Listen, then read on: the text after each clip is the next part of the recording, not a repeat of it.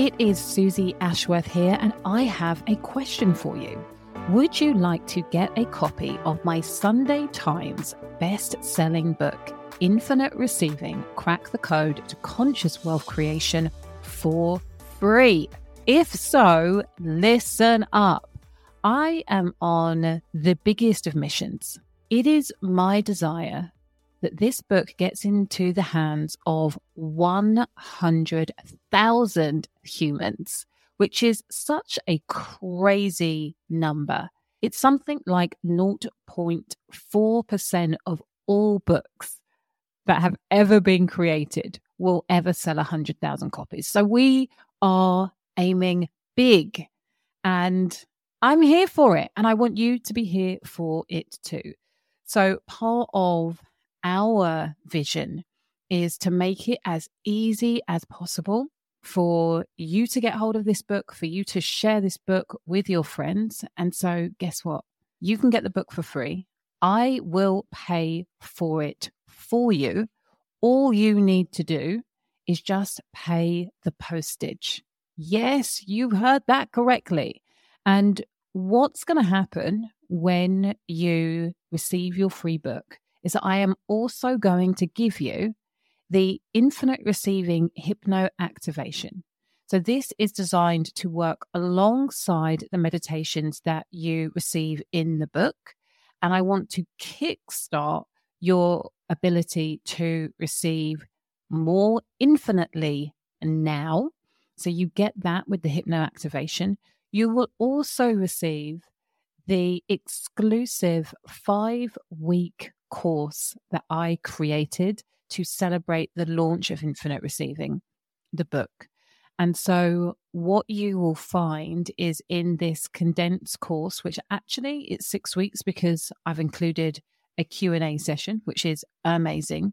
What you will find in those weeks is a real deep dive into what I teach in the book so the value of that is £497. It is amazing. It was such a joy to deliver. And on top of that, you are going to receive 21 days complimentary access to the Infinite Receivers Members Club.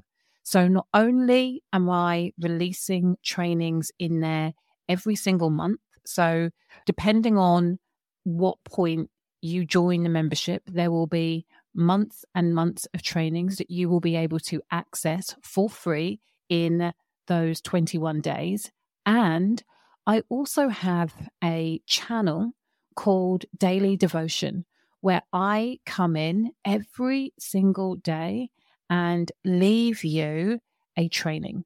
Sometimes it's in the morning, sometimes it's in the evening, sometimes it's in the afternoon, but that training is designed to inspire you, to remind you, to be an anchor for the mindset that you need to have, the lens that you get to look at the world through in order to amplify, elevate, and accelerate your receiving journey. Yeah, it's absolutely wild. You get all of this for free when you say yes to getting the free book.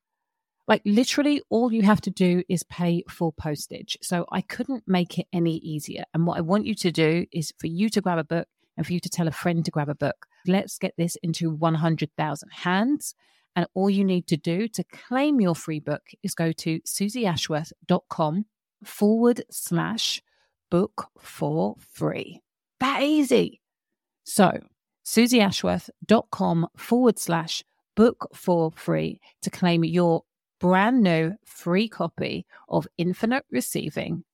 Crack the code to conscious wealth creation and finally manifest your dream life. When people are telling me that I need to act in a certain way, when I am feeling pulled in another direction, that other direction has very rarely, if ever, I can't think of a time that that pull has ever been incorrect.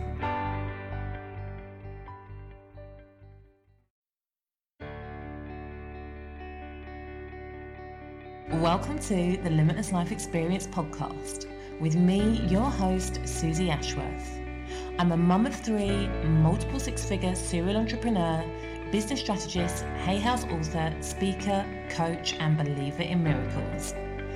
I help female entrepreneurs like you and go from confusion to clarity when it comes to creating messaging that converts browsers into buyers so that you can build a business that makes a real difference in the world and helps you live a life without limitations. This is the Limitless Life Experience.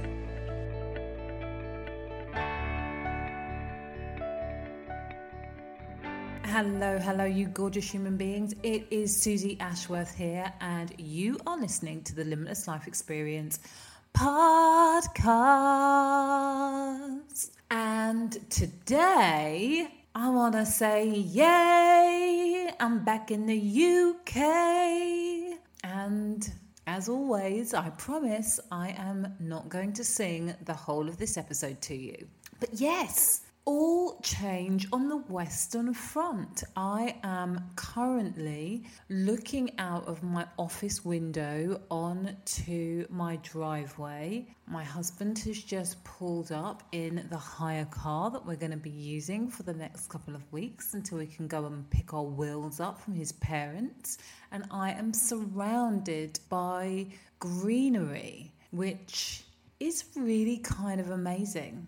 I feel extremely grateful to be back in our home, even though it's really freaking cold, people. It is really cold. I am not feeling that. And the sky is grey. And I think probably less than seven days in 16 months did we have grey skies. Maybe I've got rose tinted glasses on. Maybe there were more grey skies than that, but the blue sky was a staple for a long time. And that definitely feels, I definitely feel like I'm missing that.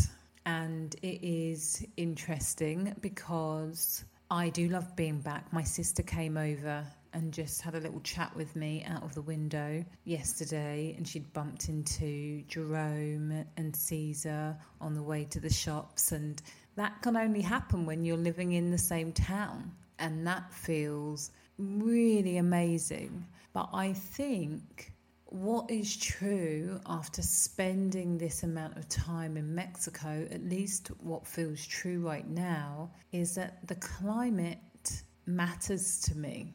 And being underneath the sun, being underneath blue sky, being near the sea, particularly when it's warm, all of those things are big ticks when it comes to my happiness levels and when it comes to knowing what type of environment uplifts me as a human. And because I know all of these things now, and of course, I've always known these things, but having uh, been pretty static for, well, maybe 15 years. It's been 15 years since I was away traveling, maybe even a little bit longer, maybe like 18 years. I had forgotten how enriching the sky, the warmth, the sun, the sea, blue sea, warm sea, how that makes me feel.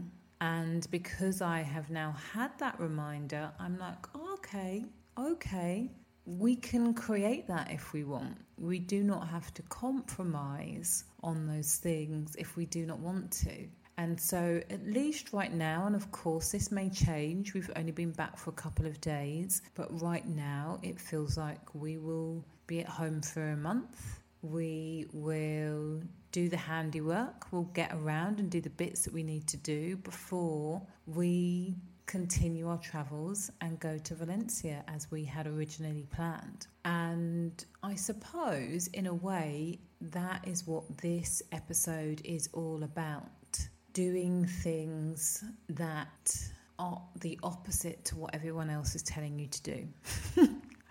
And I didn't really realize how good I was at doing the opposite. But I really think that it has served me deeply in my business and again brings a whole new set of rich feelings when I think about who I'm being as a human because I am actively looking to do the thing that I know is right for me. And that's how we think as a couple, Jerome and I, when we are making plans for our family. And so when I think back to three months ago, three and a half, four months ago, when the coronavirus was looking, when everything was looking pretty hairy and scary at the start of the crisis, when things started to go into lockdown, everybody was saying, both in Mexico and outside of Mexico, that we needed to pack up our stuff and leave. And if we weren't going to do that, then we were really putting ourselves at risk, putting the family at risk, and, you know, we were being very irresponsible. And that message, we were bombarded by that message very loudly and very clearly for a good few weeks. And when I tuned in to how I was feeling because I would flip from, do you think we should go? No, we're going to stay. Do you think we should go? No, we're going to stay. When I tuned into what I was feeling and thinking, I knew that the only reason why I was considering leaving Mexico at that time was because of other people's fear, because they were scared and continuously telling me why they were scared for us, it made me question whether I should be scared. And when I spoke to Jerome about this, I'm glad that we were able to come together on the same page, which was ultimately we don't want to leave, we don't want to make any decisions based in fear because a lot of what I was seeing at the time on social media and in the news, my feeling was is this is feeling so much worse and heightened because of people's fears. Like it was so palpable at the time, and that's not to negate that people were have been and are still very sick and have died. So that's not to negate any of that but the hysteria we were seeing when you would see like runs on supermarkets and people fighting over toilet roll, that was all based in fear. That was completely unnecessary. And when I tuned in, I was just like, I don't want to be the type of person that does or doesn't do anything based on fear. And from that place, we were able to come to the decision that it felt like the right thing to do was stay. Because what was interesting is that you had the people on in Mexico, in Puerto, you had a certain percentage of people saying, if it gets nasty, then you can come and stay in our bunker and and stuff like that. Like the assumption was that everybody was going to lose their shit basically in Puerto Escondido, and the first people that would be in the firing line would be the tourists. And some classic racism there, but we're not going to go into that now. But it was so, I was really like, when I heard people talking like that, I was like, wow, wow, wow, wow. How quickly people can turn on this community that have accepted us with such open arms. Interesting. So, anyway, we decided to stay, and it was absolutely the right decision. And at the same time, it was also weird being in this limbo state. We were supposed to be going to Valencia. We knew that people were not going to be able to come and view our house, to be able to rent it out. And there was just this whole like, when is Spain going to be opening? It looks really bad in Spain right now. Um, maybe we don't want to go there at all. There were just all of these question marks, and the whole time, both of us, I think, were just trying to practice acceptance and really being aware of this is what you can control, this is what you can't control. There is no point freaking out about this. It's not going to mean that there are more planes flying. And so, a big lesson in humility and acceptance was required in order to get through the last couple of months in Mexico, not really knowing what we were doing. And it feels quite serendipitous that I am sat here speaking with you right now because it genuinely wasn't the plan. The only reason why we are sat here is because a friend of mine and her partner got on a plane from London and found themselves in Tulum. And when she reached out to me to say, I think I might be closer to you than you th- might think, I was really like, Where the hell are you? Are you outside? Are you outside my door? And she was like, No, I'm in Tulum. And so immediately my mind went to, Well, if she was able to fly in, that means we can fly out. And that was it. I think before I had had that awareness, we would have been in Mexico for at least another month. At least. So, what was interesting is that when we made this decision to leave, what we had was everybody saying, You shouldn't be leaving Mexico, you need to be staying. It's really not great in the UK right now. You don't know when you're going to get into Spain. Really, you should be staying. And what was really clear very early on was once again, people were advising us what to do based on their own fears. And once again, we didn't want to make a decision to stay in Mexico based on fear. You know, we've had such an incredible 16 months, but there were a couple of things, including being very far away from our families, that didn't quite work. And whilst I will never say never at all because we are literally obsessed with Puerto, at this point in time, it felt like the right thing to come back to Europe, even with the current situation. And so only time will tell whether that decision is correct or not. But it feels really good to have made the decision based in alignment with what we need as individuals and what we need as a family. And along with these decisions to stay and go, I was just thinking generally about my business and the decisions that I've made over the years, and even the most recent decision to launch the Gateway, to which somebody described it as selling infinity. It was moving away from the blueprints and the strategy and everything that has come to market really in the last few months with the number of people who are looking to get online and build their businesses online and doing the complete opposite of what most people would recommend. You know, one of my mentors said, You are literally about to do the thing that I would say to anybody else not to do. And he also said to me that I needed to like do some kind of survey and and I was like, No, I'm not doing that because if I don't get the results that I want, then it's going to make me not want to launch it. And this needs to be launched. And that isn't maybe the attitude that I should have had, but it was an attitude that served me really, really well. And it's the same attitude that I had when I first left my job at The Guardian and decided that I wanted to become a hypnotherapist.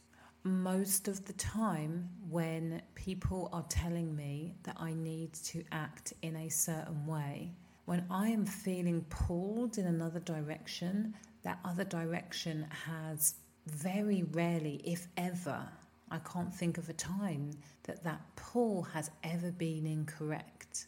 Whereas I can think of so many examples in my life where somebody has wanted me to do something and I've not really wanted to do it, but I have given in to their requests and regretted it so many freaking times that I'm just not available for that anymore.